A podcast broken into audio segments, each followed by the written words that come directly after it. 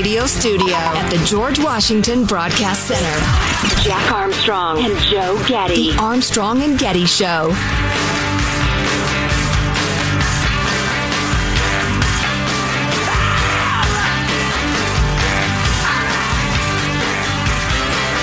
Crime wave and all that stuff going on. Also, the unintentionally hilarious Jussie Smollett trial. Some of the details from that are just something else.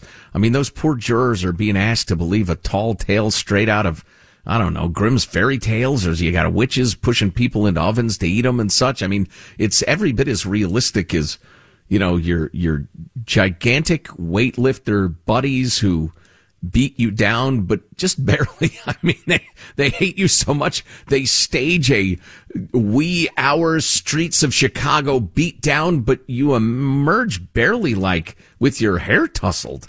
So that, among other crazy details. So we'll get to that eventually. Do we have any word on Mr. Armstrong at this point? Not really? No? Okay. All right. No problem. Jack had surgery yesterday, gallbladder situation, and was hoping to join us this hour from his home studio, and we certainly hope he can. Meanwhile, and, you know, I'll tell you what's happening, and then I'll tell you the perspective on it. So, you know, I'm worried about Jack physically. He's my friend. I worked with him forever. The show is more fun to do with him. And frankly, it's easier to do when both of us are here. But mostly my concern is for Jack. Meanwhile, my good doggy buddy Baxter is, undergoing surgery more or less as we speak. It will be very soon. He will be very soon. He's got a tumor on his chest / throat, and they're not going to be able to get it all. And we won't know much for a while, but either my best furry buddy is going to be with us for months, maybe if we're very, very lucky, a couple of years. So I'm kind of down about that. Then I get a text from Judy. The fixture at the kitchen sink is leaking all over the counter. So, it's what I'm saying. When it rains, it pours, right? But I'm reminded of back when Jack was dealing with cancer. And obviously, well, look at me. I can't even say what I was going to say for the reasons I'll get to in a second. None of the rest of us could complain about anything. It just felt too weird and pathetic and just crass and idiotic.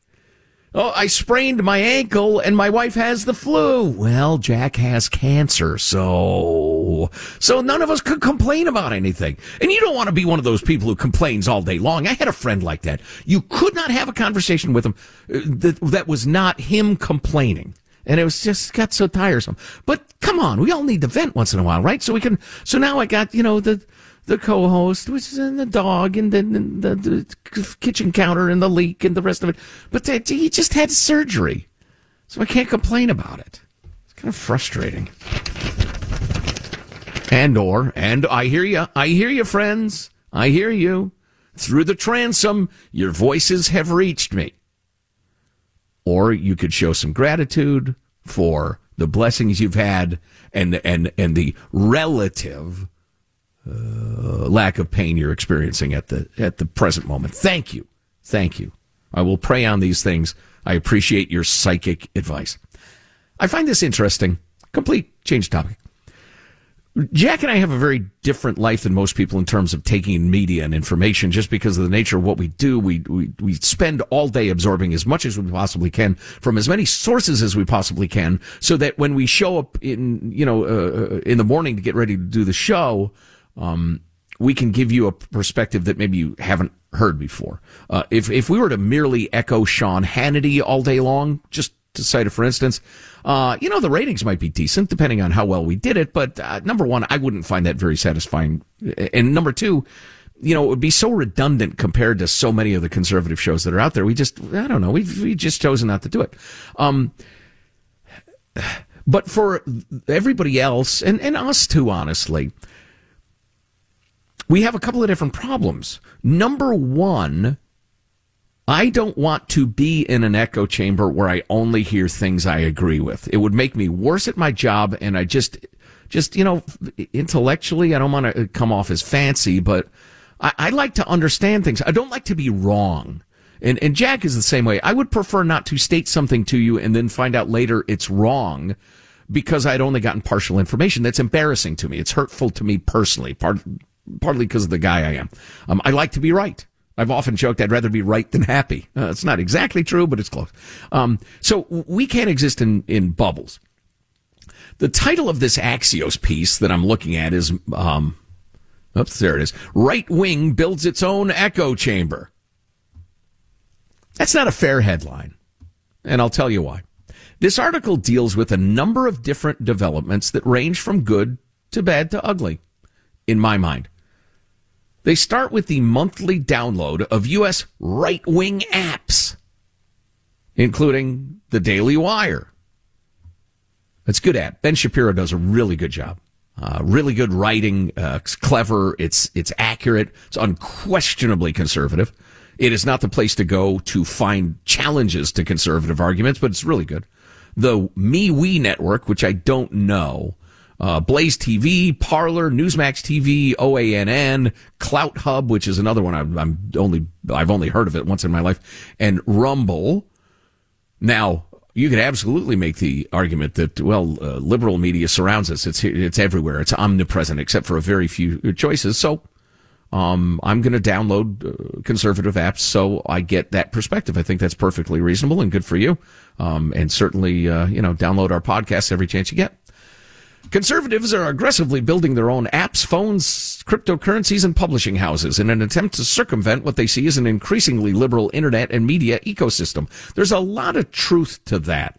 And part of it does result in an echo chamber. And I don't think echo chambers are helpful for anybody. I think if you read the Daily Wire, you ought to at least see what they're saying in the Washington Post, New York Times, whatever. You pick your own sources, whatever fits your lifestyle. But, and then again, you do whatever you want. That's just the way I approach it. Many of these efforts couldn't exist without the backing of major corporate figures and billionaires who are eager to push back against things like censorship and cancel culture, which is perfectly reasonable.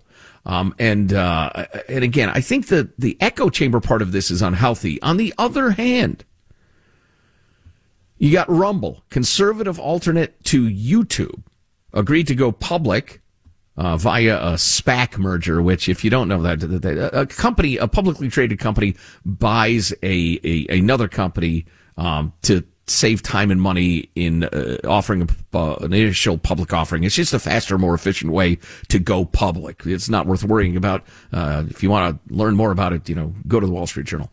But anyway, so Rumble is trying to get going. YouTube absolutely needs an alternative because Google is unmerciful and brutally unfair in its censorship, its deplatforming, its choking off the financial support of anything that is the least bit conservative. Google was one of the prime movers in silencing and punishing anybody who dared breathe a word that maybe the Chinese bat fever escaped from the Wuhan lab, which is now cited by virtually everybody on Earth as a perfectly reasonable possibility.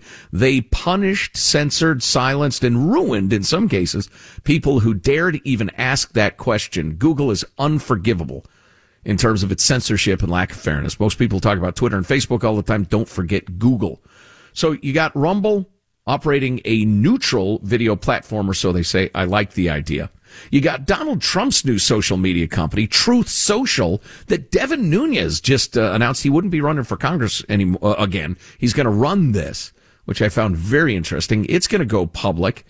It says it secured $1 billion in financing. It's way down from its market value. And we'll see how that goes, but it's early days. You have Getter, a social app launched by ex-Trump aide Jason Miller, who's acknowledged one of the app's funders is the family foundation of a Chinese billionaire. Not sure how comfortable I am with that. We'll have to see.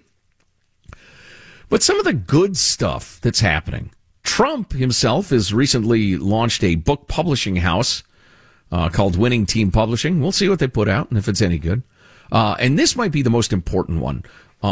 Trump's new social media company is going to be hosted online by RightForge, which is an internet infrastructure company that courts conservatives. Axios, Margaret Harding McGill noted, relying on a conservative web hosting service could help they say Trump, but all sorts of people, writers, platforms, websites avoid the same issues that Parler faced when Amazon pulled its web services following the Capitol siege. Now, Jack and I happen to think the Capitol siege was ugly and inexcusable. There are various ideas and thoughts around. Let's not get hung up on that. But the number of times perfectly defensible, maybe controversial, but defensible people and platforms and websites have been cut off at the knees because the Googles of the world don't like them. It's way, way, way too frequent. So I like the idea of an internet infrastructure company. And I don't know a lot about RightForge, but it sounds like they're on the right track. I like them as a place where you can go for your web hosting and all the technology backup that a serious website or a platform needs. So that's a good development. Cryptocurrency. A new cryptocurrency called MagaCoin has already caught the attention of high-profile conservatives, according to The Guardian. Run for your life. New alterna cryptocurrencies, run for your life. I don't know who's running this one. If it's still around in 6 months, let's talk about it again.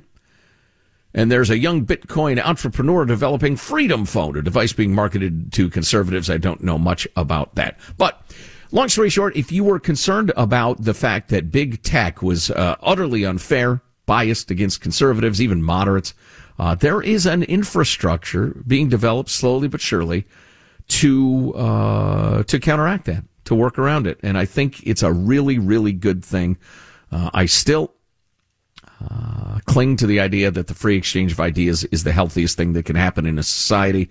And anybody who claims that they are so wise, benevolent, and powerful that they ought to be allowed to censor is dangerous, and they ought to be opposed at every turn. So we'll keep an eye on these things for you, and as they develop, let you know. Got to get to the Jussie Smollett trial. Unintentionally hilarious. Will he be able to get a juror to believe the crap? Stay tuned. Armstrong and Getty.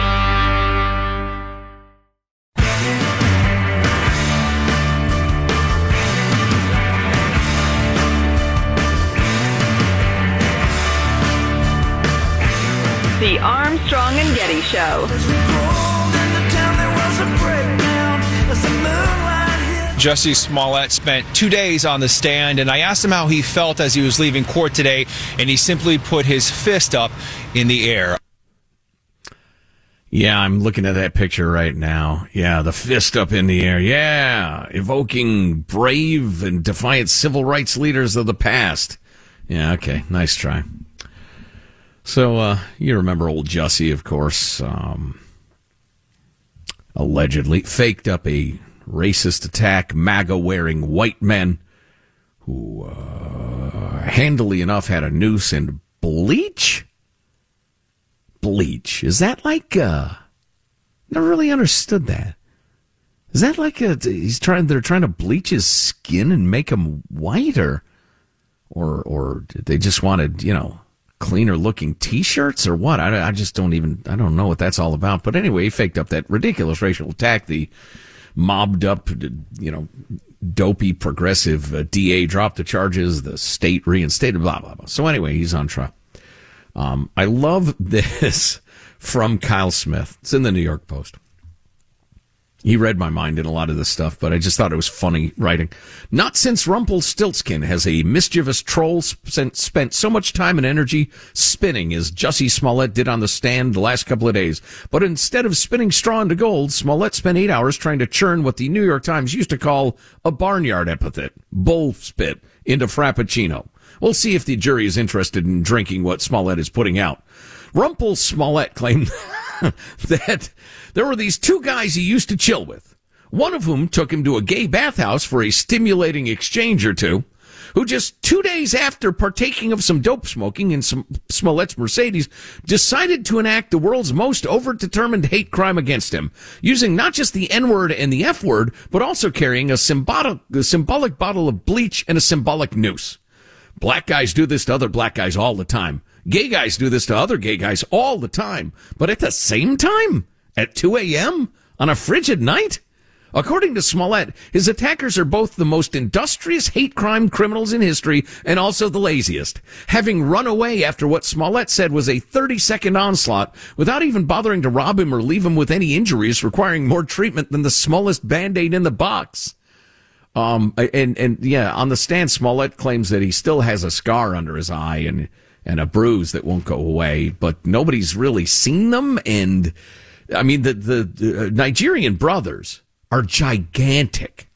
Well, and if any grown man punches you in the face repeatedly, you're going to have some serious problems. Not a, is that a bruise or just like some pigment thing? Anyway, getting back to, this rather funny humor-torial.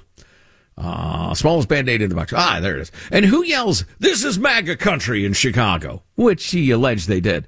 You might as well shout, "Who wants to sing selections from Gypsy" next time you're at the Talladega Superspeedway? If you're really blinded by hate, you don't need to flash so many indicators to any onlookers. You just pull the tab on your can of whoop-ass and get to work. Well, that's right. The fact that, you know, if you're a white supremacist and you want to go beat down black people, which by the way, is a horrific notion. I mean, this is a funny article, but the accusation is terrible. But the idea that you'd think, well, that's not good enough. We gotta, let's go get some MAGA hats. We'll buy them fresh because we don't have any. Let's find ourselves a noose. We'll carry the noose around and put it around people's necks and some bleach. Why bleach? I still don't get the bleach thing. Yeah, we'll bring some bleach. The idea that you gig up that thoroughly is just strange. Anyway, back to it. Or did Jussie Smollett recall that he told cops his attackers were white? Well, yeah, he told the prosecutor, but he also said they were pale, because it was, as he testified, the responsible thing to do. So we went from they're white people to, well, they're kind of pale. Inclusivity is important when you're alleging a heinous attack, and you wouldn't want light-skinned people of other races to feel marginalized. Asked by Special Prosecutor Dan Webb whether he had invoked whiteness to attract attention, he said, "You'd have to ask someone who did a fake hate crime," Smollett whined. Well, that's exactly what Webb was doing, though. The men who carried out the middle school talent show version of a fake hate crime, Abimbola and the Osundara brothers, are Nigerian, not particularly pale. So that alone was a false statement to police made several times. Smollett could have pleaded guilty 2 years ago, been punished with a light brush on the knuckles, and be well on his way to becoming the great American redemption story by now. I've learned so much. Instead, he's unemployed indefinitely, ridiculed equally by black and white America, partially because he staged a hoax, but mostly because he won't stop being such a yutz about it. The world's most industrious and laziest perpetrators of hate crimes. Absolutely hilarious. But can he convince one juror? You know, he might. Stay with us. Armstrong and Getty.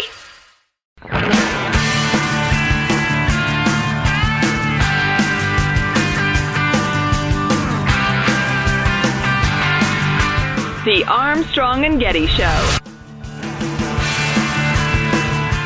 Let's go.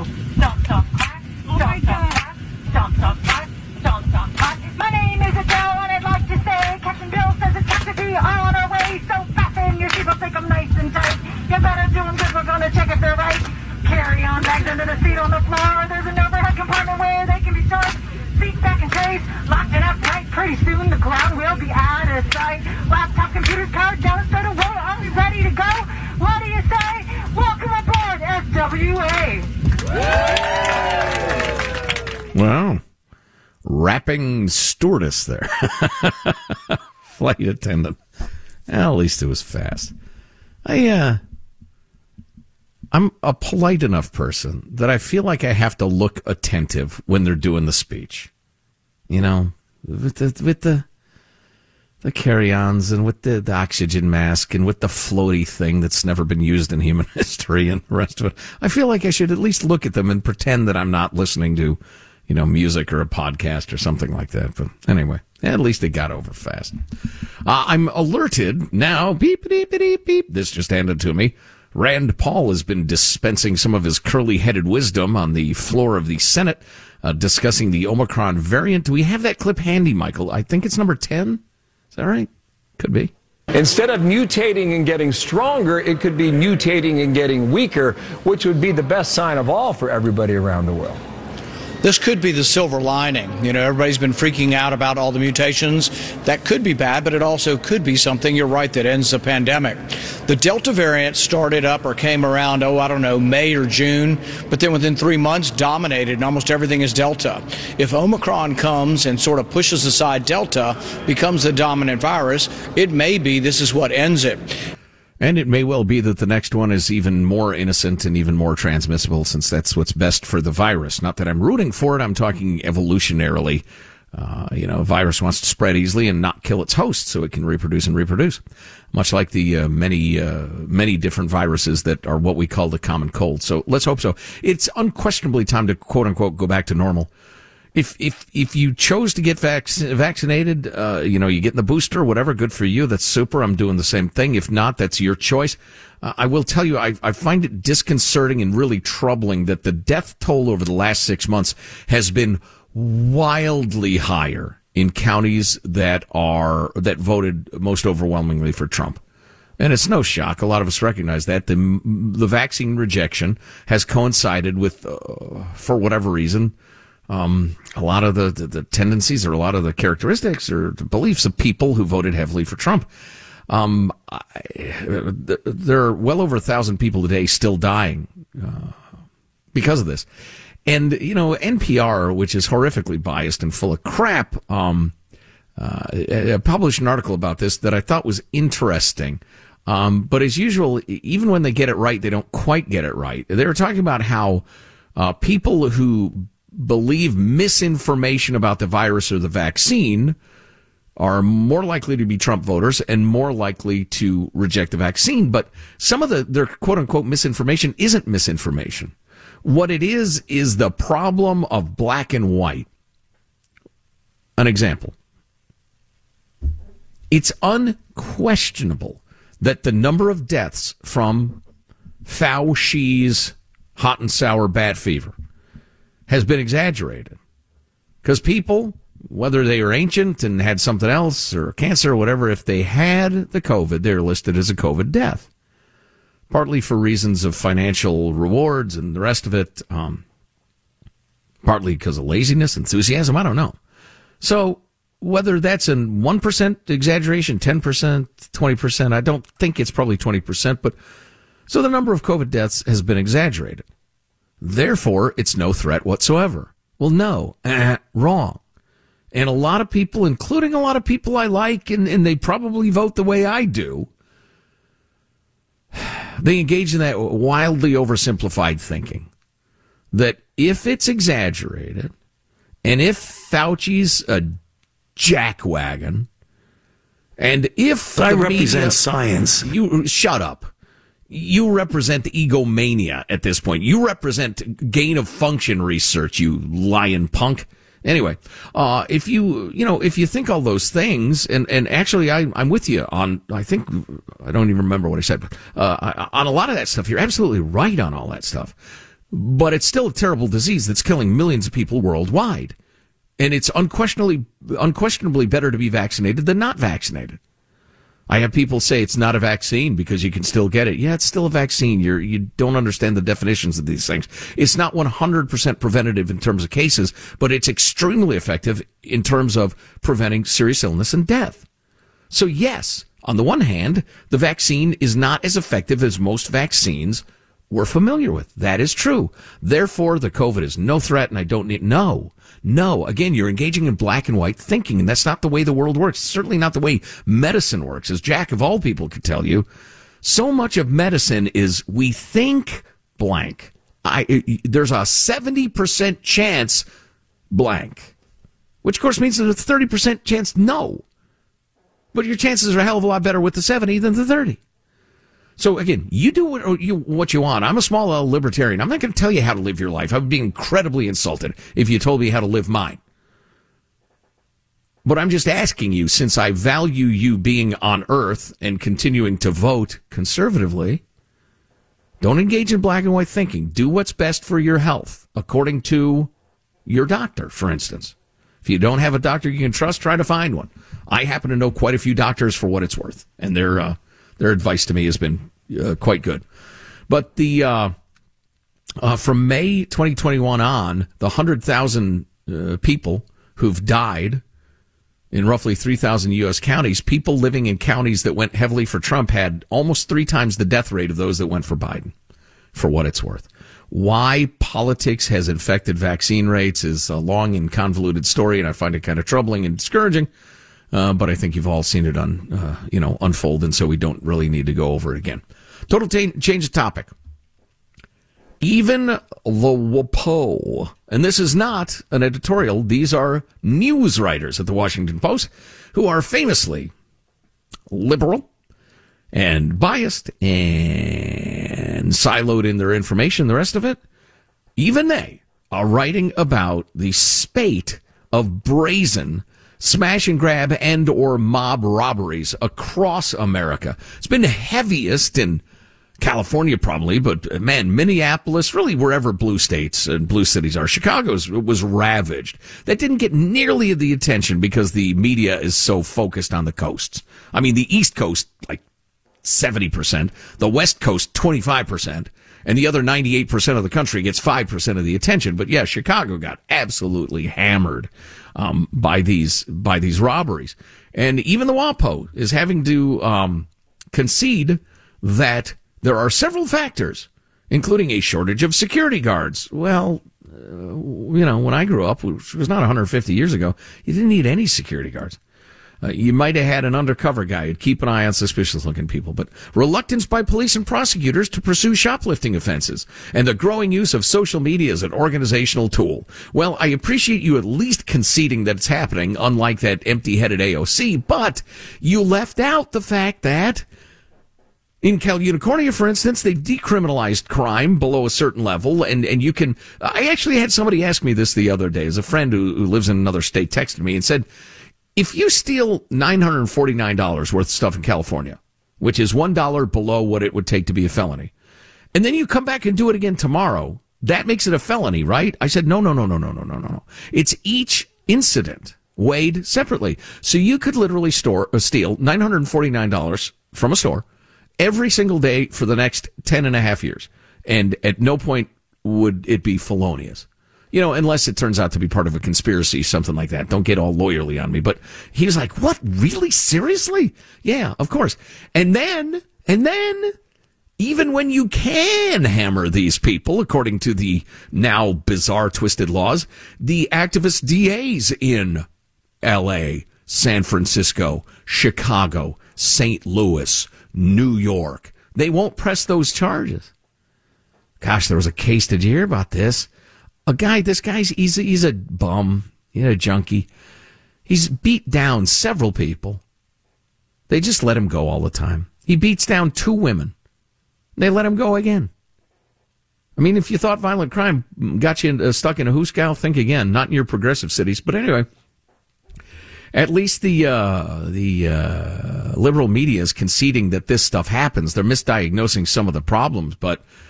they do get into the fact that, like, the CEO of Best Buy is saying, we're having trouble hiring people because it's so scary. It's traumatizing. It's unacceptable. Everybody knows they're at risk of getting bear sprayed or hit with a crowbar or whatever if they even, physically accidentally get in the way of the mob. They mentioned the role of social media in all this, that they're organizing online. They're not people who know each other necessarily. It's not a gang in the conventional sense. They get together on social media and decide they're going to do this. It's like, remember when a flash mob was people in the food court of a mall would sing Handel's Messiah together? Well, now instead you rush into a store and steal everything and terrify the employees. Smash, smash, smash. This has actually been going on. Yeah. This has actually been going on for a while. It was convenience stores for the longest time. It would be predominantly groups of black youth would get together. They would sweep into a convenience store. They would laugh. They would yell. They would empty the shelves and then sweep on out again. And this happened a fair amount, but it didn't get that much attention, maybe because it wasn't, Burberry and Bloomington's and Yves Saint Laurent or Walgreens, which is a giant, chain. So it didn't get much attention, but the The Overton window of what you can do and what you can get away with has just grown and grown and grown to the point that now middle America has realized, oh, my God, look what's happening. This is horrific. Crime has become rampant, and we can't have it anymore. But when you have a cultural norm, and that's what we're dealing with here, this is not, you know, as simple as mathematics. The culture is a squishy thing, but the culture says not only can you get away with the crime, but there are aspects of our culture, you know, sections of our culture telling you you should get away with the crime because you've been cheated by the system or white supremacy or the man or whatever. Let's see. There's one more thing. There was a clip I wanted to play. Oh my gosh, that's right. This is Jonathan Hunt of Fox News talking about Lori Lightfoot, the mayor of Chicago, in clip 41. You're not going to believe this is real. In Chicago, a city also recently beset by smash-and-grab robberies, Mayor Lori Lightfoot implied this week the onus is on the stores. I'm disappointed that they're not doing more to take safety and make it a priority. Holy crap. Wow. Used to be they kept the doors open, people come in, not steal, pay for what they bought, and leave. Like, times 100 billion. Like, all the time. Virtually, that's the only thing that ever happened in a store. And now you have gangs of marauding thieves with no fear of prosecution, stealing everything, and you think it's on the store, you lunatic? That was so crazy, even Jen Psaki rejected the notion. 42. We don't agree. We have seen some of these extremely disturbing videos showing retail thefts, and both major retailers as well as state and local leaders like Governor Newsom have identified this as a serious concern. We agree. That's the reason why we have sent additional support. Yeah, at the point you get lying Gavin Newsom to admit it's a huge problem, and even some of the progressive prosecutors say we have to do something about this. At least the legal ship has turned. The cops and courts part of it has begun to turn, which needs to happen. But the cultural aspect of it, the currents that the ship of state rides on, how long will it take to turn those currents? How many prosecutions? How many jailings? How long will it be until certain communities at least say, no, you shouldn't do that, it's a bad idea? Never mind saying it's wrong and immoral to be a thief. Man, that could take years, decades, generations. I don't know. Stay tuned. If you miss a segment, you can get it via podcast at ArmstrongandGetty.com. Armstrong and Getty.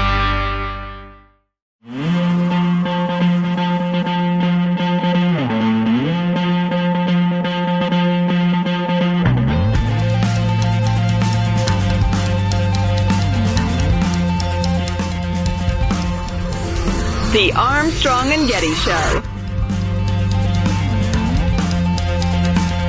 Hey, it's the Armstrong and Getty Show. Thanks for tuning in. We're hoping Jack joins us at some point. Having had surgery yesterday, he said he thought he could, but, you know, the one thing you underestimate before you go into that is just the exhaustion you feel. Your body is not happy that you got cut open, and it tries to marshal all its energies to heal. So, you know, if he shows up, great. If not, no worries. We'll get back to the usual order of business in the next day or two.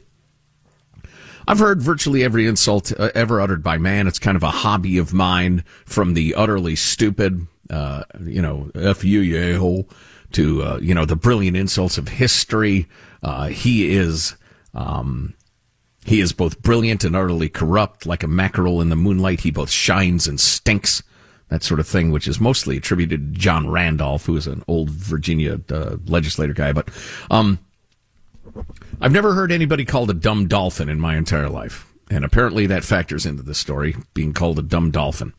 Dolphins are very bright. It's not an insult. It's an odd insult. So anyway, this is the story. Maybe you've heard it about this CEO of, what's the name of the company, Better.com, laid off a bunch of people via Zoom call. And, of course, the Internet is enraged. Clips 81, Michael. Here's how it went. Thank you for joining. I come to you with not great news. This isn't news that you're going to want to hear, but ultimately it was my decision, and I wanted you to hear from me. It's been a really, really challenging decision to make. I've this is the second time in my career I'm doing this, and I do not want to do this. The last time I did it, I cried. This time I hope to be stronger. If you're on this call, you are part of the unlucky group being laid off. Your employment here is terminated, effective immediately. I wish you all the best of luck. Thank you for everything you've done for Better. And, of course, the Internet went wild. How dare he? That's so cruel. He should be in person. Blah, blah, blah, blah, blah. I'll tell you this. If you have the sort of job where you can be laid off by the hundreds by a guy on a Zoom call, you might be laid off by the hundreds and a Zoom call. It's just the reality. It's fine. You know, just deal with it. The story gets a little more colorful, though. And you know, various people are hemming and hawing about aspects of this, but they're silly and they ought to grow up, and everybody's mad all the time on the Internet. Plays clip 82. This is Shepard Smith. In a blog post, he wrote, at least 250 of the people terminated were working an average of 2 hours a day while clocking in 8 hours plus a day. They were stealing from you and stealing from our customers. Again, you're running this sort of place where you have hundreds of people that can be laid off instantly and they're clocking in at home. Yeah, a certain percentage of them are cheating you. That's just obvious. Have you ever run into any human beings? And on to the dumb dolphin clip. This isn't the first time this CEO has publicly complained about staff. In November of last year, Forbes obtained an email in which he told employees, you are a bunch of dumb dolphins, and dumb dolphins get caught in nets and eaten by sharks. So stop it. Stop it. Stop it right now. You are embarrassing me. That's just an odd metaphor. I don't get it. Dolphins among the brainiest of non-human creatures. So anyway, I can't tell you how many times I saw that story and links and videos and the rest of it. Guys got thousands. Have you considered being good at your jobs? Well, yeah. Again, if you have the sort of job that you're just one of the masses, and some guy can just click a button and you're gone. Well, somebody might click a button, you'll be gone. So anyway, I wish you better luck in your future endeavors. So coming up on the show next hour, and as always, if you don't get the show, don't get the next hour, you can't listen or whatever, you can get it via podcast, ArmstrongandGetty.com, or wherever you get podcasts, Armstrong and Getty on demand. Kind of a quick review of where Twitter is in terms of ideology and the rest of it, and the new guy who's in charge of it. Matt Taibbi wrote a piece entitled, Will Twitter Become an Ocean of Suck? My only question for Matt is, what do you mean become? Also, let's see. Black conservatives are ripping Barnes & Noble, and In-N-Out Burger is standing strong in the face of their increasingly needless persecution by the counties of California. As the whole COVID thing, are you kidding? You're passing new measures at this point? Come on. That and more. Stay with us. It's the Armstrong and Getty Show. Armstrong and Getty.